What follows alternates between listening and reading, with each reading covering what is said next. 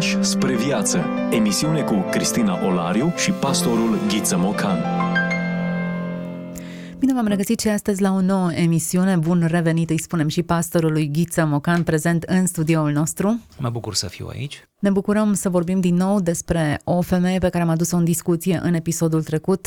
Parcă e mic cuvântul femeie, referindu-mă la o eroină a poporului nostru, Aspazia Oțel Petrescu, o martiră a perioadei comuniste. După 14 ani de detenție, rămâne cu libertatea și demnitatea interioară intactă, dar cu o lecție despre suferință și o moștenire pe care ne-a lăsat-o. Ne e greu să vorbim în cuvinte simple despre uh, acest episod de rezistență, demnitate umană, curaj, eroism pe care ea ni l-a afișat. Câteva cuvinte despre Aspazia Oțel Petrescu. Fără îndoială că această femeie merită să fie pusă în galeria personajelor uh, ce revendică peste timp organizarea de simpozioane, adică ocazii, mai mult sau mai puțin publice, în care uh, oameni instruiți și care fac cercetare în domeniu să ne aducă argumente, amănunte și fragmente uh, frumoase, emoționante din opera lor, tocmai ca să ne recăpătăm și noi demnitatea și să ne plângem mai puțin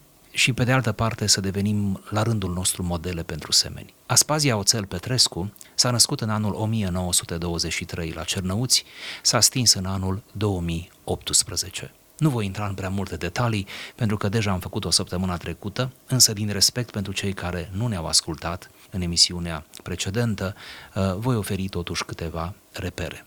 Studiază la liceul din Bălți, apoi este pusă să aleagă de către părinți uh, între Chișinău și Cernăuți, Uh, urmează uh, să meargă la Cernăuți, la liceul de fete Elena Doamna, un liceu foarte bine cotat la acea vreme. Între anii 1944-1948 studiază la Facultatea de Litere și Filozofie a Universității Babeș-Bolyai din Cluj. În timpul acesta se evidențiază la diferite întruniri ale frăției ortodoxe române, uh, studențești, o frăție sau o organizație a fetelor care era cumva în tandem cu organizația băieților sau a bărbaților din mișcarea legionară. În perioada aceasta a studenției este remarcată și încurajată de Lucian Blaga. Acesta vede în ea un adevărat talent literar și o sfătuiește, bineînțeles, cu foarte multă uh, acribie, să scrie, să scrie din ce în ce mai bine. Între 1946-1948 lucrează ca dactilografă la Centrul de Studii Transilvane. La 9 iulie 1948 este arestată în plină sesiune. Nu se ține cont de faptul că urma să-și susține examenul de stat, nu se ține cont de faptul că era o studentă briliantă, apreciată de profesorii ei, nu se ține cont că era o, o fată de o moralitate ireproșabilă, nu se ține cont de nimic din toate acestea. Este condamnată la 10 ani de temniță grea. Trece prin închisori din, uh, Mis, din Mislea, Dumbrăveni, Miercurea Ciuc. La sfârșitul celor 10 ani de temniță, Aspazia Oțel Petrescu este dusă la biroul de eliberare. Comisia ce se afla acolo îi comunică rezoluția. Nu a putut fi re- reeducată. Prin urmare, cei 10 ani de detenție nu și-au atins scopul perspectiva uh, acelei comisii. Așadar, pe loc, fără proces, este trimisă din nou în închisoare pentru încă patru ani. Aceștia vor fi mai grei, spune Aspazia, decât cei zece, pentru că torționarii pare că s-au răzbunat pur și simplu pe ea, pe caracterul ei de oțel, pentru că nu întâmplător este numele oțel, pe acest spirit temerar, pe demnitatea pe care a avut-o în mijlocul suferinței, nu a trădat, nu a părât, nu a renunțat la convingerile ei, la credința ei, la valorile cu care a plecat în închisoare, pur și simplu, în forul ei interior a rămas intactă, ba chiar și-a oțelit toate puterile sufletului. După cei 14 ani, în sfârșit, devine liberă. În anul 1964 se căsătorește cu Ilie Alexandru Petrescu, iar după decembrie 1989 participă neobosită la comemorările martirilor din temnițele comuniste. Nu se dă înapoi de la nicio acțiune civică, educațională, chiar academică, de a prezenta cu lux de amănunte ce s-a întâmplat atunci, atunci în noaptea aceea cumplită a României. Dintre volumele ei de amintiri și evocări, aș vrea să le menționez pe cele mai importante. Strigat am către tine, Doamne, care a apărut în anul 2000. În memoria femeilor decedate în lupta anticomunistă, în 2001. Adus-mi am aminte, în 2007. In Memoriam, 2009. Și a fost odată, în 2011. Unul dintre scriitorii uh, noștri uh, uh, deosebiți și atenți la acest detaliu al suferințelor anticomuniste, pe numele lui Răzvan Codrescu, ce ne-a părăsit recent, spunea la un moment dat, scriind despre Aspazia.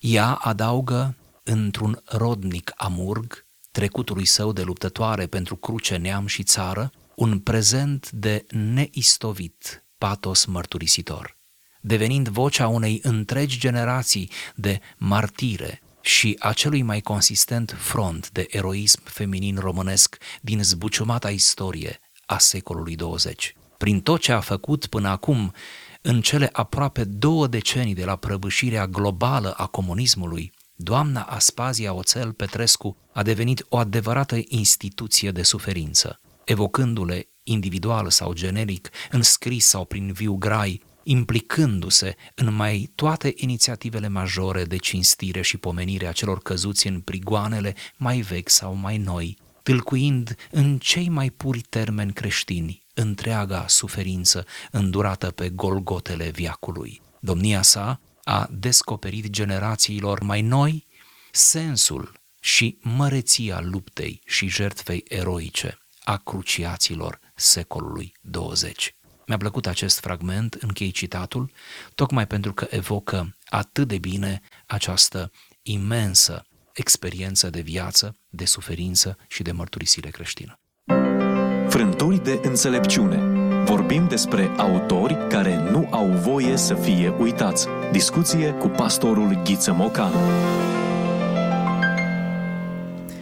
Cred că e momentul să trecem uh, spre un uh, paragraf dintr-o altă carte și să ne îmbogățim împreună lecturând acest text. Voi cita din cartea Adus-mi am aminte, eu voi cita din ediția a doua, care a apărut în 2016, iar întregul citat poate sta sub titlul Arsura umilinței, fiind o sintagmă pe care autoarea însăși o folosește. Azi, 9 decembrie 2003, am intrat în deceniul 8 al vieții mele. E miezul zilei, așa cum era și atunci când m-am născut. Mama mi-a spus că era o zi de duminică. Natura era înveșmântată în albul zăpezii și în tăcerea profundă caracteristică zilelor de iarnă, doar clopotele sunau clar în văzduhul încremenit, însoțind primul meu țipăt cu care salutam lumina zilei. Mama s-a bucurat mult că prima zi din viața mea începe la lumina zilei și cu dangăn de clopot, atât de sonor sub bolta cerului senin, socotind că era un bun augur pentru ființa plăpândă ce tocmai își începea existența în lume. Biata mea mamă, nici o presimțire rea nu-i umbrea privirea. Era fericită așa cum sunt fericite mamele care aduc pe lume primul lor copil. Cât i-a fost dat să plângă pe urmele destinului meu, buna și frumoasa mea mamă. Dacă cineva m-ar fi întrebat până mai ieri care a fost cel mai nefericit moment din viața mea, aș fi răspuns fără șovăire că acel episod din viața mea de întemnițată când, după ce am executat 10 ani de temniță grea în regim comunist, mi s-a mai acordat cu generozitate proletară încă patru ani. Clipa aceea, când după un ticălos și sinistru simulacru de eliberare am fost expediată din nou în bezna temnițelor, fără niciun cât de vag gest de legalitate. Clipa aceea, cu ce oare s-ar putea compara? Pentru o agravantă incapacitate de reeducare sau pentru cine știe ce aberant secret de partid, după ce am executat o sentință de 10 ani de temniță grea, în cel mai deplin sens al cuvântului, tot pentru același delict m-am pomenit fără drept de apel cu încă o groază de ani ce se vor dovedi mai cumpliți decât cei din tâi. Cei patru ani s-au dovedit mai barbari ca regulamentul interior și mai greu de suportat prin însăși consecința lor. Cei 10 ani primiți printr-o sentință, oricât de nedreaptă și de exagerată a fost aceasta, îmi dădeau dreptul la speranță. Am parcurs un infern de neimaginat pentru un om normal, an de an, zi de zi, ceas de ceas, cu speranța că voi reuși să rezist. Această speranță, motivată de faptul că sfârșitul suferinței va veni la termenul cunoscut, îmi alimenta puterea de rezistență. Fiecare secundă ce trecea micșora distanța, speranța se alimenta din zborul fiecărei clipe în trecut, oricât de grea și de greu era calvarul. Cu noua sentință, această speranță s-a spulberat. Așa zisul administrativ, cel mai cras abuz care se putea aplica, însemna posibilitatea de a fi repetat la infinit.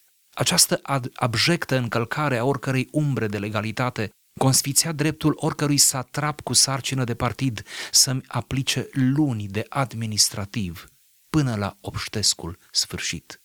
Sunt dureri care nu-și sting arsura oricât te-ai strădui să uiți. Rătrăiesc atât de viu deznădejdea ce m-a cuprins atunci, încât mă întreb cum de nu mi-am pierdut mințile. E bine să ne oprim din când în când, să descoperim sensuri noi, lecturi adânci și să ne lăsăm inspirați. Cum cred că un sens mai adânc și mai nou care să ne inspire decât textul acesta, nu știu dacă se poate găsi.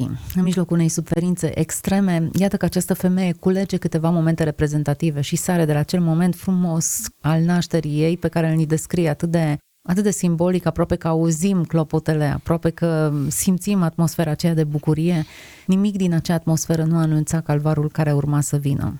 Ce imprevizibilă e viața omului, nu-i așa? Cât de dependenți suntem în propria noastră existență de împrejurările politice în care ne este dat să trăim. Cât de neputincioși suntem, putem zice, privind la aceste două tablouri, cum bine spuneați, tabloul nașterii, marcat de speranță, bucurie și entuziasm, și tabloul celălalt al detenției, al iminenței morții, al umilirii. Iată, față în față cu aceste două tablouri ne dăm seama că trecerea de la unul la altul e atât de, atât de rapidă sau poate fi atât de rapidă. Vedeți, um, aplicând cumva la viețile noastre oarecum mai comune și nu vieți de eroi, um, ne dăm seama cât de rapidă este trecerea de la sănătate la boală, nu? De la uh, bucurie la tristețe, Iată, iată cât de imprevizibile sunt toate și iată cât de dependenți suntem până la urmă de mediul în care trăim. Cu siguranță că vulnerabilitatea asta, devenim mai conștienți de ea, în mod special în momentele de criză, când sunt atât de puține date pe care noi le putem controla și asupra cărora putem decide, dar uh, punerea față în fața unor momente de genul acesta, am senzația că fac parte dintr-o relatare. Unii oameni care au suferit de moarte clinică povesteau că și-au revăzut viața în momente culminante pe aici, pe acolo, așa, ca un film derulat rapid. E bine, ce face femeia aceasta în momentele acestea pe care le punctează sunt care ar fi vârfurile pe care ar putea să le menționeze? Nașterea ei, bucuria mamei, durerea ulterioară, abuzul, punctul cel mai de jos al vieții ei atunci când îi se comunică faptul că se prelungește sentința cu patru ani fără să aibă loc un proces. Absența dreptății, cred că este cel mai adânc uh, sentiment de disperare pe care îl experimentează. Avem adânc în noi și asta cred că este din chipul lui Dumnezeu. Avem adânc în noi acest, acest sentiment, dar nu e un sentiment, e, e ceva structural ființei noastre, al dreptății. Chiar dacă suferim, am vrea să avem o rațiune minimă pentru suferința noastră. De aceea punem uneori întrebări agonizante. De ce? Cum e posibil așa? Dacă ar fi fost altfel, ar fi fost mai ușor. De aceea trecem prin asemenea drame interioare, prin asemenea sfâșieri, care sunt uneori vecine cu nebunia, pentru că am fost creați cu un spirit al dreptății, semănăm cu Creatorul nostru. Ori tocmai acest lucru, cum bine deja sugerați, este prezent în această mică destăinuire. Femeia aceasta, deși are multe de povestit, mai ales din acele ale suferinței, alege cea mai cumplită suferință, care, vedeți, este dată de această frământare și această sfâșiere psihologică, nu neapărat fizică, deși a trecut și prin suferințe fizice. Dar acum, nu faptul că mă întorc în pușcărie, ci faptul că mă întorc fără o sentință, mă întorc fără siguranța că voi mai ieși vreodată, că sunt la discreția un, unor torționari care acum se vor răzbuna pe mine. Și gândiți-vă cum apare această a doua sentință, pusă față în față, în oglindă, nu? Cu bucuria de a ieși în sfârșit după 10 ani. Adică să te duci în fața comisiei, ca să ne imaginăm bine, e, e ca dintr-un film. Eu cred că asemenea experiențe uh, merită să fie exploatate cinematografic. Te duci în fața comisiei care ar, ar trebui să te pună în libertate și comisia aceea îți spune că de fapt n-ai făcut de ajuns, că nu te-ai conformat, că de fapt ești un caz eșuat, că de fapt trebuie să te întorci înapoi ca să se mai ocupe de tine. Adică primește această veste atunci când deja mental ea se montase pentru libertate, pentru ieșire, când se felicita aproape că a izbutit. Cum în procesul de detenție există un întreg mecanism ca să stimuleze, eu știu, integrarea în societate, muncă în folosul comunității, anumite activități, cursuri de reeducare și diverse activități care în, sunt cu scopul de a ajuta pe Um, deținut să se reabiliteze, să-și refacă, eu știu, conduita și să nu mai repete faptele pentru care a fost închis. Da, în cazul tot ce acesta, a spus este pozitiv. Deci tot ce a spus da. se întâmplă astăzi și e bine că se întâmplă. Îi pregătesc pe deținuți pentru uh, libertate. Și în felul acesta, într-un, într-un fel, deținutul și are șansa să-și corecteze, eu știu, derapajele, um, mai mult decât atât are șansa de a-și scurta pedeapsa pentru anumite zile lucrate sau anumite activități făcute și lucrul acesta contribuie și mai mult la alimentarea acelei speranțe. Voi ieși, îmi voi reveni, mă voi întoarce, va fi bine după. E bine, Așa în cazul este. acesta nu e vorba de nimic de acest gen, da, se prelungește. Da, da, asta mă pregăteam să adaug. Doar că în, în perioada comunistă, în ceea ce privește deținuții politici, lucrurile nu stăteau deloc așa. Ea nu era pregătită să devină o profesoară bună după ce iese, deși ar, ar fi avut, nu, fără îndoială această uh, abilitate. Nu uităm că a fost arestată înainte de a-și da examenul Sigur. de licență, nici a avut posibilitatea să-și finalizeze cursurile. Sigur. La ce să se întoarcă până la urmă urmei? Sigur. Deci ea, ea nu este reeducată în sensul acesta. Reeducare pentru deținuții politici însemna convingerea acestora că uh, regimul este, este totuși bun, este mesianic, este tot ce s-a putut descoperi mai bun în istoria umanității și mai mult, uh, reeducare însemna ca, odată ce vor fi puși în libertate, uh, să își dea consimțământul că vor fi la, um, cum să zic, la îndemâna regimului, adică vor oferi informații, vor furniza informații, vor deveni informatori, mai mult sau mai puțin activi. Sunt dureri e finalul acestui paragraf, care nu-și sting arsura oricât te-ai strădui să uiți. Retrăiesc atât de viu deznădejde ce m-a cuprins atunci, încât mă întreb cum de nu mi-am pierdut mințile. Poate fi comentată această afirmație? Cine o poate comenta? Cine ar avea căderea? Exact. Probabil această afirmație trebuie luată și citită și pusă acolo pentru reflexie. Durări care ard atât de viu. Ați subliniat foarte bine faptul că în însăși structura ființei noastre există nevoia aceea de, de dreptate și de explicație, de sens, pur și simplu de sens. De ce trăiesc toate aceste lucruri? Dacă ne amintim bine din uh, plângerile pe care Iov le exprima, aceasta era întrebarea retorică. Nu că i s-au întâmplat toate necazurile, ci de ce i s-au întâmplat? Care este sensul? O suferință parțial înțeleasă e mai ușor de suportat. Atunci când uh, avem câteva elemente, am zis câteva, nu toate, puzzle-ul nu se compune în mod uh, de plin, dar câteva elemente face parcă suferința un pic mai suportabilă. Pe când o suferință surdă, um, în care totul e ilogic, în care nimic nu se leagă, în care totul devine nesigur și pare că ești pur și simplu aruncat într-un hazard, e cu atât mai cumplită. Ori este tocmai experiența pe care o trăiește această femeie și alături de ea câți n-au trăit-o să ne gândim și să, iată, în felul acesta să elogiem pe cei care au trăit experiențe similare, dar n-au mai reușit să scrie, n-au supraviețuit. Sau poate au supraviețuit, dar n-au scris, s-au temut. Vă gândiți că există mărturii despre deținuți politici, mai puțin cunoscuți, dar care au ajuns să facă temniță pentru credința lor, pentru patriotismul lor și care, acei câțiva ani câți au mai trăit după eliberare, n-au povestit, n-au scris, se temeau, se temeau degeaba, mă înțelegeți? Se temeau după 89, se temeau când deja comunismul era istorie, dar cât de, de, de, de amprentat a fost, a fost mintea lor și sufletul lor, că pur și simplu s-au stins într-o tăcere, într-un blocaj emoțional. Acum, noi vorbim despre suferință într-un anumit sens, o elogiem și cred că trebuie să marcăm exemplul acestor oameni.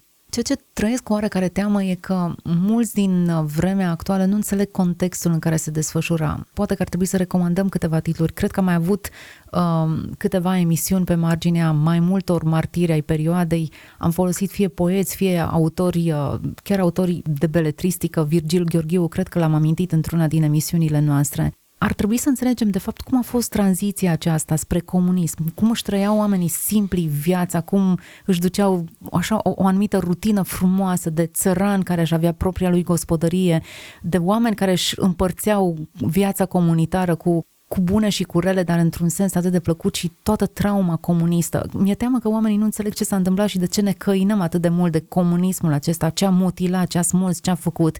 Eu aș încuraja lecturii de acest gen, în așa fel încât să înțelegem puțin istoria noastră.